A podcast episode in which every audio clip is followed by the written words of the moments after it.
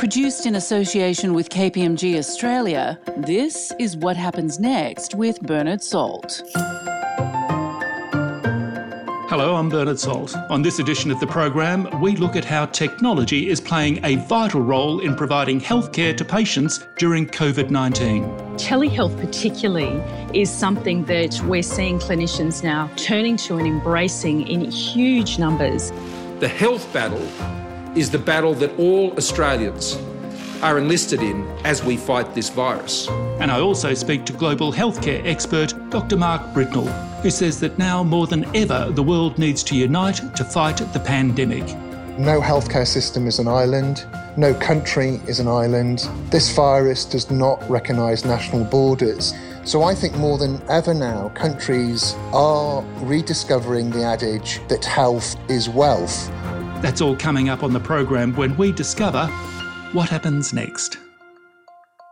Well, it's clear that although the COVID 19 pandemic has had devastating effects around the world, there are also opportunities that have emerged. The silver lining has shown that we are now cutting red tape. Businesses are pivoting to new models, and we're all adapting to new technologies. This is particularly evident in the healthcare sector. Driven by necessity, we have seen a huge uptake of technology to provide both critical and general care. We have moved to the third stage of telehealth with allowing additional calls from home. Uh, we are looking through the design in having a whole of population telehealth capacity. That means for mental health, allied health, general practice. To look further into the role technology is playing in the healthcare system in relation to COVID 19, I caught up with Dr. Meredith Makeham, Chief Medical Advisor for the Australian Digital Health Agency, and Warren Bingham, Executive Director of MedTech. I started by asking Meredith if we will continue to use healthcare technology in new ways the things that are really exciting that are happening right now, which um, Australians have been waiting for for quite a while, uh, are stuff like electronic prescribing. And, you know, I hope that that's a change that's here to stay. We'll start to learn how to use it and embrace it. And what that means is that you've got um, an improved safety system as well for medicines. So, for a prescription to come in a digital form to your mobile phone that you can share with the pharmacist of your choice and have dispensed there, and all the information is stored in a place where you can see it in your My Health record, you know, that's a big step to combat some of the basic problems we've got in Australia right now with people who are dying from avoidable harm related to medication safety events. So the stuff that we've had, you know, we saw the Pharmaceutical Society of Australia in 2019 give us some really alarming numbers about sort of 250,000 a year adverse events in medicine errors costing 1.4 billion dollars a year. 50% of those they estimate are preventable. So if we can improve the way we can share our medicines information and get visibility of it when we need it, you know, people are less likely to come to harm when they encounter the health system. And that is critically important that, that we think about the way digital technology can support us to provide better, safer care to people. Warren, if there's another pandemic at some point, say later in the 2020s, is Australia in a fundamentally better position to respond to a new challenge because of our experience with the coronavirus? I think so, um, and and I think because we've we as a country have gone through an incredible uh, experience with the COVID nineteen pandemic, and uh, we've seemingly done an impressive job as an entire population in adhering to the challenges. But there is certainly going to be lots of lessons learned. And uh, I'd like to think that we are and will be in a much stronger position if we were to face further pandemics down the track. Let's hope not, but um, I suspect we should be prepared for it for sure. Meredith, early on, the Prime Minister Scott Morrison announced large support for the healthcare system. But today we are announcing also support of $1.1 billion, which has been foreshadowed today. Now, that is being done in, in four tranches. There is the, the Medicare subsidised telehealth services, so people can How was that received by the sector? Well, look, Bernard, it's been actually very well received because I think it's really shown a recognition of the important role that particularly primary care is playing in making sure that we can continue high quality safe care for Australians while they're going through this really challenging time with social is- isolation measures in place. And, you know, telehealth particularly is something that we're seeing clinicians now turning to and embracing in huge numbers. And it's certainly something that's now come in as uh, a regular addition to my practice as a GP. Um, all of my colleagues and many people out in medicine and other clinical professions are embracing the the telehealth measures particularly. So if you look at the numbers, it's it's really amazing. I mean, telehealth measures were actually introduced in 2011 in Australia, and in the first nine years that we had them, there were less than a million consultations billed altogether. And in the seven weeks since they changed those offerings for, for telehealth measures in early March this year, there were close to seven and a half million services delivered in telehealth. So, a huge increase in um, people actually using telehealth as a way to deliver care to people in their homes. I might ask Warren this. How do you see the new reality for Australia's healthcare sector post COVID 19? Um, so, I think one question would be is what is the behaviour going to be like? A key part of that, that Meredith also mentioned, is that legislative uh, support uh, and government support uh, an appetite for support needs to remain in the general healthcare sector outside of a COVID related conversation. So, what I mean by that is that if the ongoing Medicare benefit schedule item fees for telehealth that are, I think, finishing at the end of September, if they stop, then we'll be forcing behavior back to what we considered normal ideally, what I'd like to see is, and what I think many of us would like to see, is that that doesn't happen in that particular fashion, and that there is a new norm, and it combines both what we've known as traditional and, uh, uh, if you will, the new behaviour. But I think moving beyond telehealth, there is in Australia, we have some 250, maybe 300 medical device digital health companies in that sector these organizations don't always survive for a whole variety of reasons. But one of the challenges is the clinical uh, integration of their technology and the funding of those services to which those technologies help support. Warren, what are the medical technology developments on the horizon that you think will make a difference both in Australia and globally? Well, one of the things that we've learned through this COVID 19 pandemic is the need to be able to care for, manage, consult, and assess and monitor patients outside of a face to face healthcare environment. And if there's ever been a time that has uh, elevated the importance of technology t- as an interface to do that, that's certainly been uh, the last few weeks. So, in the area of technology development, we're going to see a number of very exciting uh, platforms that will enable medical grade monitoring. Uh, and when I say medical grade, we're talking about uh, uh, levels of accuracy as if the doctor were next to the patient. But the difference being is that patients will be able to wear garments such as t shirts or put a band around their chest and uh, we'll be able to monitor them 24 7 remotely uh, of, the, of their vital signs, their temperature, their respiration, their heart rate, and so forth. Data is another area, um, and be able to monitor patients remotely and collect data in the process will also continue its integration in the healthcare system. I hope will will see an, uh, uh, an increase of utilization in the future. Meredith and Warren, thanks for joining me.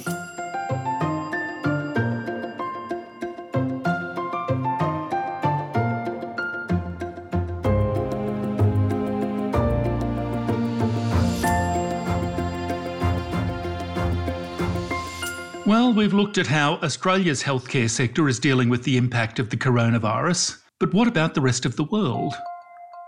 How are various healthcare systems across the globe equipped to handle the pandemic? To find out more, I spoke to Dr. Mark Britnell, former Director General at the UK's Department of Health, best selling author, and KPMG's Global Head of Healthcare. Dr. Mark Britnell, welcome to the program. Well, it's good to speak to you, Bernard, uh, all the way from London. Mark, in the wake of COVID 19, there's been massive public support for healthcare workers across the globe. I think even Boris Johnson was recently sighted outside 10 Downing Street clapping for NHS workers.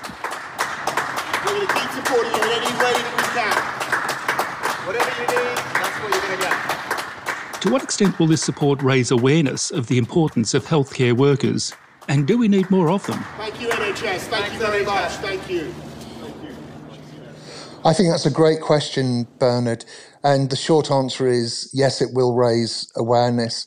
what we're seeing is that nearly every system, whether it's a public um, funded system or a for profit private system like the United States, no one has sufficient capacity. Now, we can talk about a lack of ventilators or a lack of PPE supplies, but the real rate limiting factor to expanding most countries' health systems is their availability of staff.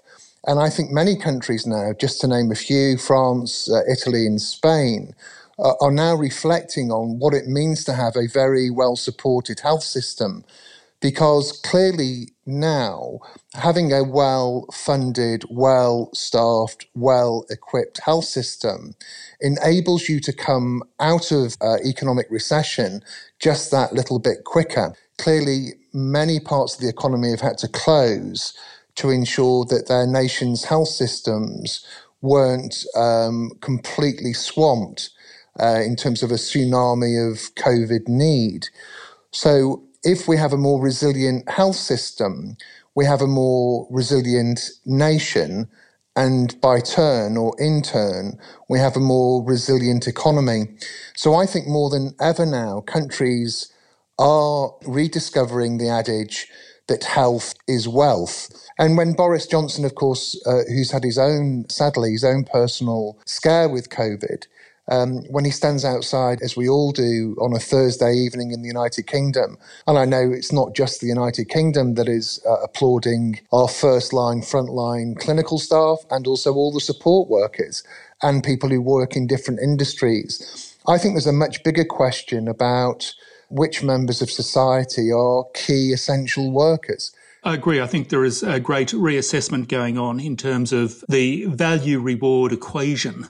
Maybe a downscaling of the role of celebrities and influencers and an upscaling of the role of supermarket shelf fillers.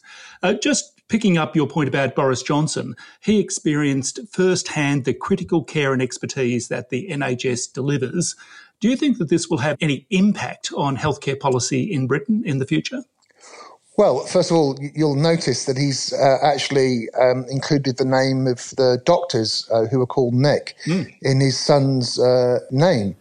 I want to pay my own thanks to the utterly brilliant doctors, leaders in their fields, uh, men and women, but several of them for some reason called Nick, who took some crucial decisions a few days ago, for which I will be grateful for the rest of my life. So, in one sense, uh, there's been a profound, I think, sense of recognition from the Prime Minister. But yes, of course, more widely, I think to be fair to the government in the United Kingdom at the moment, clearly they um, were looking to enshrine the largest single increase in cash absolute terms in the NHS. So I think if you ask them, they would say, we've already started to recognise the value of the health service by increasing the amount of funding going into the health service. Um, clearly, now the statements from all of the ministerial team and the cabinet, including the Prime Minister. In the last seven days, I have, of course, seen the pressure that the NHS is under. Every single day when we have our COVID briefings, clearly paying thanks to the NHS staff. I've seen the personal courage, not just of the doctors and nurses, but of everyone the cleaners, the cooks, the healthcare workers of every description to obviously to recognise, sadly, uh, nearly 200 health staff have passed away through contracting the virus. Who've kept coming to work, kept putting themselves in harm's way, kept risking this deadly virus. It is thanks to that courage, that devotion, that duty, and that love that our NHS has been unbeatable as well as now nearly 30,000 people in the United Kingdom, uh, tragically. But I think, once again, when Boris Johnson said at the beginning of this crisis, and his Chancellor said, we will give the NHS whatever it needs, certainly in terms of facing the crisis, that has certainly been the case. Mark, do you think that the UK and Australia, as examples, will be better prepared for the next pandemic should it surface within 10 years or so? Or do you think this has been a terrible experience, but um, we're unlikely to learn the lessons that we need to? No, I think I think every country will will learn the lessons. Uh, I say that not only because of the the fact that every country in the world is experiencing some sort of lockdown Uh, this is, as we know, economically much worse than the financial crisis of 2008, much worse than any crisis in living memory. Um, I think governments are also realizing because the amount of money they're having to borrow to keep people's pay flowing into their pockets that they cannot ever afford to fall asleep at the wheel because the, the consequences in terms of human life and economic prosperity are just too great. So I, I do think um, governments will learn the lessons. In the space of just a few hours, we have collectively pledged 7.4 billion euros for vaccines, diagnostics, and treatments. I think already there's been talk, as you've seen across the United Nations, the World Health Organization, the World Bank, and others, that there needs to be more global cooperation. And I, I, I, think what's important is as well as individual countries learning their lessons, surely there are global lessons to learn about how quickly and transparently information is passed from one country to other. Because we know that the virus can spread more quickly than any information flow. But I think we need a new level, a new form of global cooperation, which is difficult to say in these um, fraught times but as I've said in articles that I've published over the last few weeks, you know, no healthcare system is an island, no country is an island. This virus does not recognize national borders, and there has to be a new and revamped level of global pandemic planning. All this money will help kickstart unprecedented global cooperation, and it will create a truly unique global public good. This is the true power of unity and of humanity. The future of the world, without any sense of hyperbole, rests on global cooperation. So I think that's likely to be the biggest area of scrutiny. And we must put that right going forward. We, we have to as a human race. Dr. Mark Britnell, thanks for helping us discover what happens next.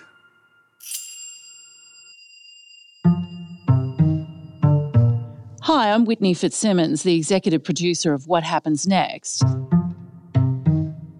And now it's time for something a little different the part where I get to interview our host and resident demographer, Bernard Salt. So, Bernard, I'm interested to hear from your perspective as a demographer. What are you seeing that's really surprised you on the positive side that's come out of this uh, pandemic? Well, there have been positives that have come out of this pandemic. And I must say, at the very beginning of the lockdown, I was not confident that Australians would comply with the requests, the rules of the lockdown, that we wouldn't be allowed out. And that was evident very much in the flouting that went on very early on. There was those photographs, for example, at Bondi. And I thought, this is this is not this doesn't look good. What happened at Bondi Beach was not okay and served as a message to federal and state leaders that too many Australians are not taking these issues seriously enough. It, it sort of runs counter to the Australian mindset to comply to authority. I wasn't confident going into this that we would actually uh, do what was required. And yet, that is precisely what happened. When push came to shove, we placed our faith and trust in our fellow Australians and in the leadership at the time, and we came out the other side. I think that we have come out of the lockdown as a stronger community with a greater level of trust. Going into the lockdown, I do think there was an issue of trust. We didn't trust uh, big institutions or authority figures, and certainly political leadership. Coming out the other side, I think that we have learned by placing faith in each other, by doing the right thing, you can actually achieve a, a terrific result. What I want to make sure is that we don't leave that thinking back in the lockdown, we actually build on that and actually create a more unified, a more galvanised Australia going forward. That can be the foundation for building a better Australia where we're actually rebuilding trust in each other and in society. So, Bernard, are you actually saying that you think that Australians are less cynical coming out of this pandemic? I think going into the pandemic, we were very cynical, but I don't think anyone, I mean, it's, it's shocked a lot of Australians how well we have done and how much we have complied with the rules, the regulations. Of course, you get people who didn't do the right thing, but the vast majority of Australians did. And we have achieved these fantastic results as a consequence. Be encouraged, Australia, that we are successfully making our way through this difficult battle on two fronts. And we're certainly doing it better than many and most around the world today. Wouldn't it be wonderful in the rebuilding of Australia, the rebuilding of society beyond the lockdown, if we take that very strong sense of faith and trust in the community, in each other, in our relationships, in our neighbourhood, in our relationship with our employees and, and bosses, that we can actually create a better and stronger Australia going forward. You know, one of the things that I thought was really interesting that you and Mark spoke about was the redefining of essential workers. And you remarked about how we might see a reshaping of that, less celebrity and more um, of jobs that weren't necessarily seen to be so essential in the past. Do you want to just expand on what you meant by that? There is no doubt that going into the lockdown that we were very much a celebrity focused society. Celebrity and influencers were canvassed for their opinions on everything. And very early on in the lockdown, a number of celebrities, particularly those coming out of Hollywood, were posting all of these things online showcasing how much they identified with the trials and tribulations of everyone uh, being cooped up in their homes. And they were showing, showcasing their fabulous mansions, and it was not well received by society. It was almost as if, look, celebrities and influencers, how about you just stay offline and let's focus on supporting and encouraging the essential workers and the volunteers. Even people like supermarket shelf fillers, I think we suddenly re-evaluated how important they were to making society operate correctly or efficiently. And not so much reality TV. Well, not so much reality TV. Hopefully, we have passed peak Kardashian, if my theory of the demise of celebrities uh, is correct. No, it's a very, very inward self interested era that we have come from. Bernard, essential workers include those in healthcare, which Mark mentioned, but also Meredith and Warren spoke about the increased role of technology in healthcare. As a futurist, what's your prediction there? Well, there's no doubt that uh, technology is a major front in terms of the future of healthcare. There's so many different options and so many different ways in which uh, healthcare will be reimagined by the evolution of technology. I think we'll see a greater use of technology through telephones and technology that will measure, for example, our um, blood pressure or our temperature or the amount of oxygen in our blood then being loaded up into phones and then sent to a central database. Issues like, or opportunities like mass temperature screening. So if you're at a shopping centre as you walk in, your temperature should show up on a screen. And if there is a problem, then that would be managed. And then, of course, digital health records. Again, this comes back to the issue of security and privacy. But this is where I would imagine health and technology is moving to over the next decade or so. I thought it was really interesting what Warren had to say about the uh, remote monitoring of patients and that they're working toward devices where a patient can wear a t shirt that can send very accurate information back to physicians. Well, I like that idea. I certainly picked up on that as well. I'm not sure whether these are t shirts with brand names across them or peace slogans or something like that, uh, or whether they're just an ordinary t shirt. But certainly, this would be a way of the future that um, it, it's very hard for us to imagine at the moment, but that would be a um, certainly a, a breakpoint, a game changer in terms of management or early detection of issues in pandemic control. All right, well, that's all for the program. Thank you, Bernard. Thank you, Whitney. And thank you for listening to What Happens Next.